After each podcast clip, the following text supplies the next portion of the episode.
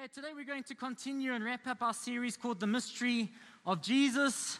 And I would like to start off this morning with you thinking of a face. Let's go with an elderly man with a white beard.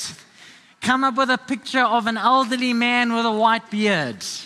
How many of you pictured this this morning?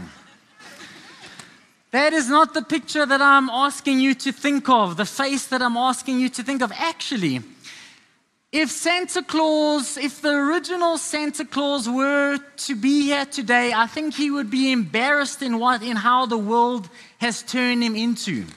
Now, because there are children here, I have to be careful how to say this when I talk about the original Santa Claus. The original Santa Claus is an, a guy by the name of Nicholas of Myra. He is a fourth century pastor from modern day Turkey. And he was known for a man that loved Jesus, that was compassionate, especially for those that were poor. And he would go and give gifts. If you are interested in finding out more about Nicholas of Myra, just do some Google research. There's a whole bunch of stories and myths about who this man was. But he was real. This isn't just a story. He was a real man. And then he became a saint. They acknowledged him as a saint and they called him Saint Nicholas. And then the Dutch started calling him Sinterklaas.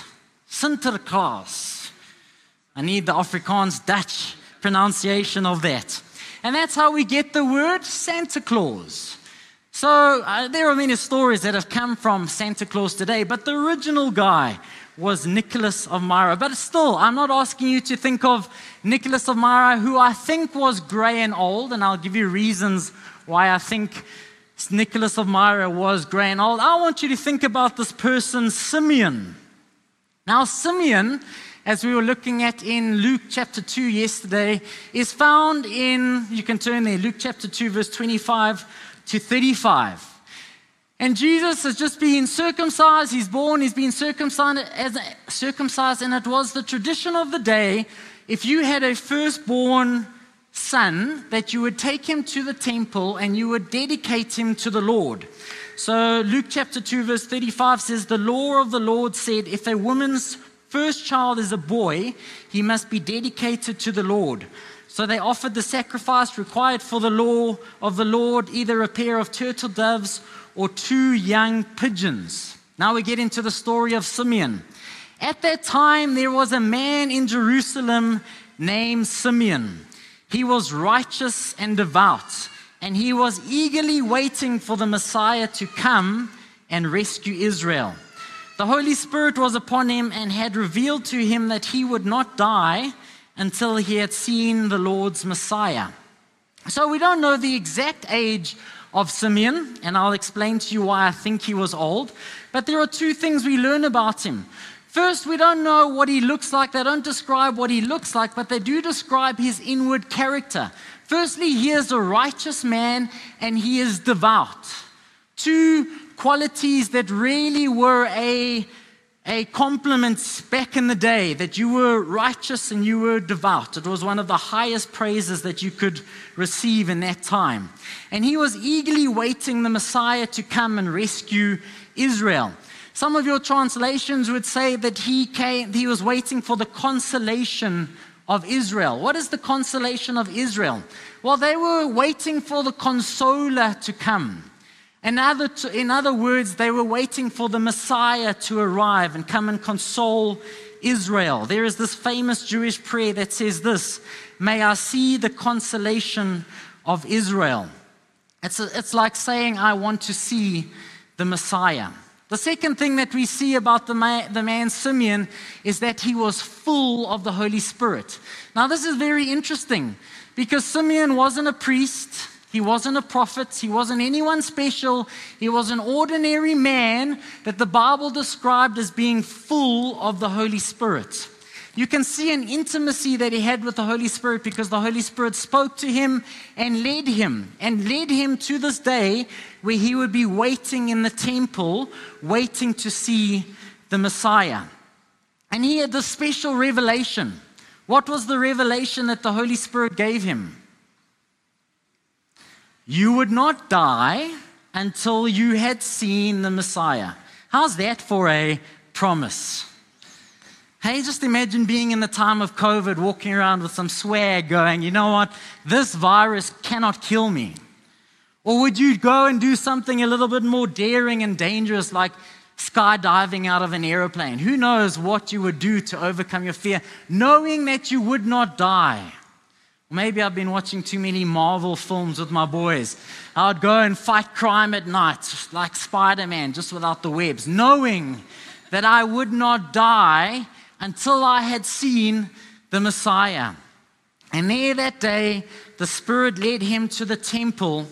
And so when Mary and Joseph came to present the baby Jesus to the Lord, as the law required, Simeon was there. And I wonder if he stood at the door going, I wonder if it's that one. I wonder if it's that one. Could it be this one? Could it be that one? And in walk Mary and Joseph and the Holy Spirit says, That is the one that I have promised for centuries. All the prophetic words about the coming Messiah, that is him. Simeon was there, so he took the child in his arms and he praised God, saying, Sovereign Lord, now let your servant die in peace as you have promised. This is why I think Simeon was elderly. He was a Jewish man, which means he had a big gray beard because they weren't allowed to cut their beard. And I know life expectancy was probably in the 40s, 50s, but most of my friends that are in their 40s now are going gray anyway. So I reckon he was gray and old because if you were young, you wouldn't say, okay, Jesus, let me die. I finally seen the Messiah. I think he was waiting and waiting for the day that he would see the promise of the Messiah. And he says something amazing. He says, I have seen God's salvation. I have seen your salvation. Simeon is calling this baby God's salvation. The Greek word is soterion, but the Hebrew word that probably was used is the word Yeshua. My eyes have seen your Yeshua. Yeshua is the Hebrew name for the word Jesus. Yeshua. God is salvation. See, salvation isn't something you do. Salvation isn't a set of rules or religion that you follow. Salvation is a person. And Simeon acknowledges to everyone there in the temple, I have seen salvation. And it is this baby, Jesus. In Acts chapter 4, verse 12, it says, There is salvation in no one else. God has given no other name under heaven by which we must be saved. And then he says, There is a light to reveal God to the nations. And he talks about the nations is because no longer is the promise just for Israel, it's for the Gentiles too. The non Jews, you and me, the Gentiles. Salvation is available to the nations. And he is the glory of your people Israel. And Jesus' parents were amazed at what was being said about him. This is like a child dedication. We do, we do child dedications in our service. And this is where it gets interesting. The first part is pretty standard a blessing, honor, uh, nice words. And then he says this Then Simeon blessed them and said to Mary, the baby's mother, this child is destined to cause many in Israel to fall and many others to rise, but he has been sent as a sign from God, and many will oppose him. And as a result, the deepest thoughts of many hearts will be revealed, and a sword will pierce your very own soul. Simeon takes this baby and says, he makes a prediction. The prediction is this child is salvation in flesh. But this child is going to divide people. People are going to hate him. People are going to be opposed to this baby. Hey, this is a bit of an awkward child dedication. Can you just picture being up front there as parents with your baby and someone saying, This baby is going to cause problems? This baby is going to be hated by many. It's going to be like a line in the sand that's going to divide those that love him and those that hate him. This is an awkward moment for Mary and Joseph. We see it today the polarization of Jesus. He is loved and he is hated and despised. We see the implication of what it means to be a follower of Jesus. Even in those early days, the greatest opposition he got was from the, the Jewish leaders, the Pharisees and the Sadducees. What was the name of Jesus in Hebrew? Yeshua. You know, many in those days called him in an abbreviated form Yeshu. No ah, Yeshu. And you might think that's just an abbreviation of his name, but actually, this abbreviation is so much more. And even today, if you go visit Israel, people refer to Jesus as Yeshu. But Yeshu has no translated meaning whatsoever, none at all. Yeshu is a term from the Jewish Talmud that was a term of mockery and cursing because it was an abbreviation of the phrase that meant um, may his name and memory be blotted out. So they wouldn't even acknowledge him as Yeshua. They called him Yeshu. May his name and memory be blotted out of our history. He has come to divide. Some will oppose him and some will love him. Even today, as I was reading, many people just call Jesus in, in Hebrew more of the um, some of the Jews that the secular Jews will call him Yeshua, not knowing the meaning of that. It's like us using the phrase Thursday. You know where the phrase Thursday came from? Thor's Day. You know Thor, the god of thunder? Thursday comes from Thor's Day. Now, how many of you knew that? How many of you may not call Thursday Thursday anymore because it is honor, giving honor to the God of thunder? but we still call it Thursday, right? So even today, we see the divide. And even when we look at Advent, this Advent season, and we see cards that have peace and hope and love and joy on it, I haven't seen too many Advent cards that have opposition and confrontation and words like that that Simeon is saying Jesus is going to bring. Jesus said this about himself in John 3, verse 19 to 20 God's light came into the world but people loved the darkness more than the light, and their actions were evil. And all who do evil hate the light and refuse to go near to it for fear that their sins would be exposed. Living like Jesus will upset many people in 2024. Living a moral Christian life that lives to honor Jesus is going to upset people. It is going to expose the gossip in, the, in your workplace, corruption and racism. Living like Jesus will mean that there won't be many rooms in the in group with you. You know, when, when Mary and Joseph were going into town, there were no rooms in the inns. Being a follower of Jesus will often mean that you won't get room with the in crowd or the in group of people.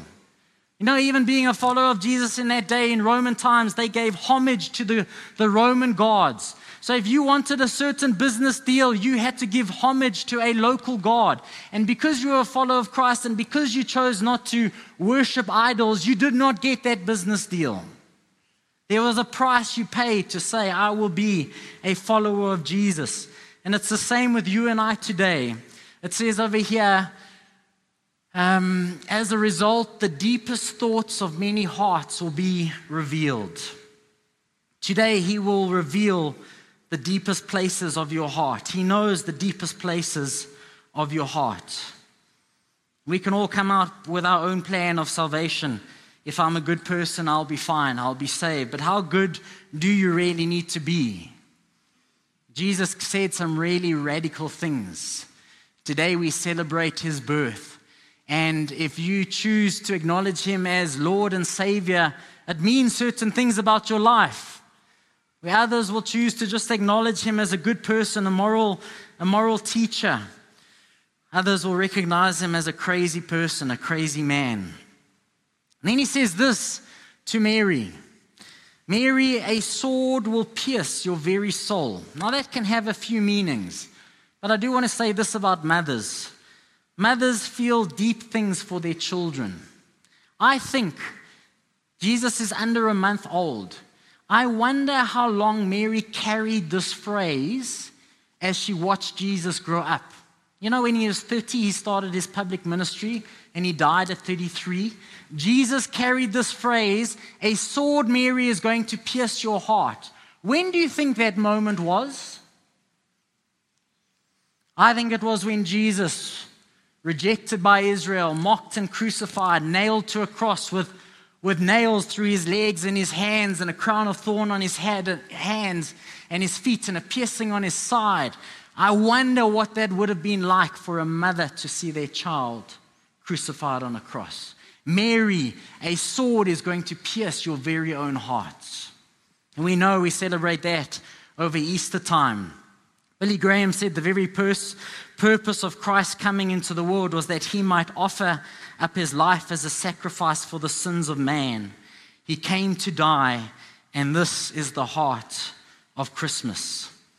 So, what can we learn about the life of Simeon? Well, I don't just want to be remembered by what I look like, I want to be remembered by my character. And Simeon is recognized for his right living, his righteousness, and his devotion to God. I wonder how well you will wait for the second coming of Jesus. Will you be will you live right? I know we don't have to try and get saved through right works, through our own righteousness. It's by the grace of God that we are saved. But He does call us to live right. Will you be known by the good character that is conformed to the image of Christ? And will you be faithful in the waiting? Will you patiently wait for his return? Simeon longed for the consoler to come. He looked at what was going on in Israel and he was longing for the Messiah to come. When I look around at this country, I say, Jesus, would you come?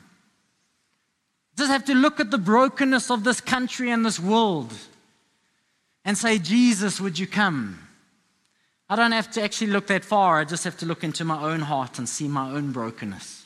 Jesus, Messiah, Consoler, salvation, would you come to this broken world?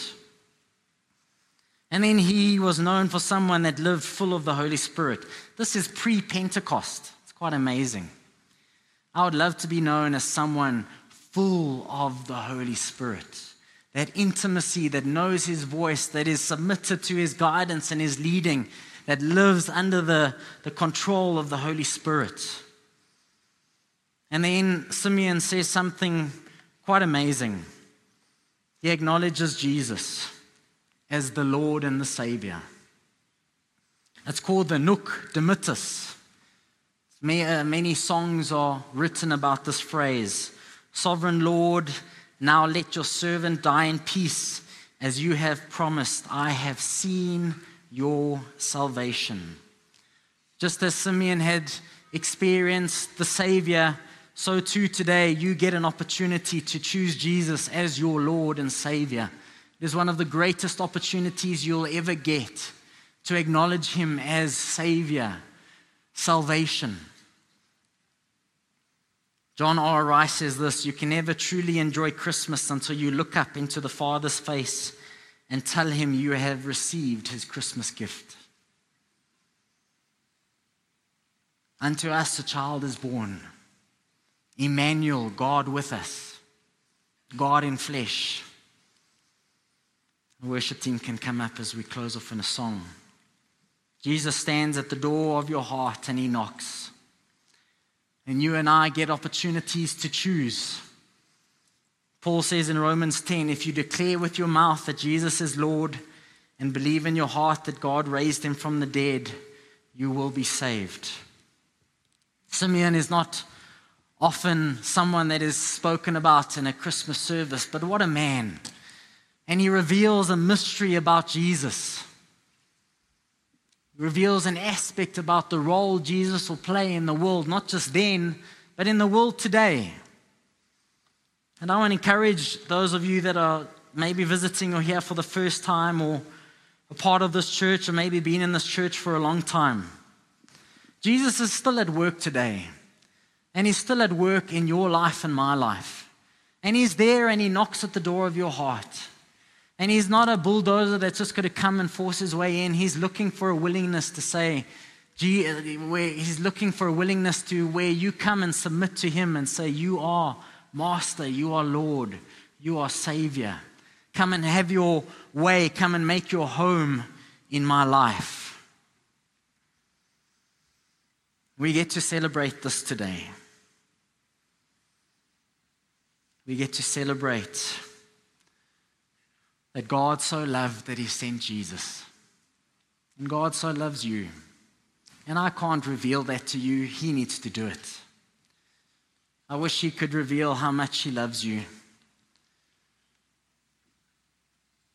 He loves you. And this is a, a thing we celebrate today. So if you have made Jesus your Lord and Savior, this is something we can be excited about today. The same excitement you have when you open that present under the Christmas tree.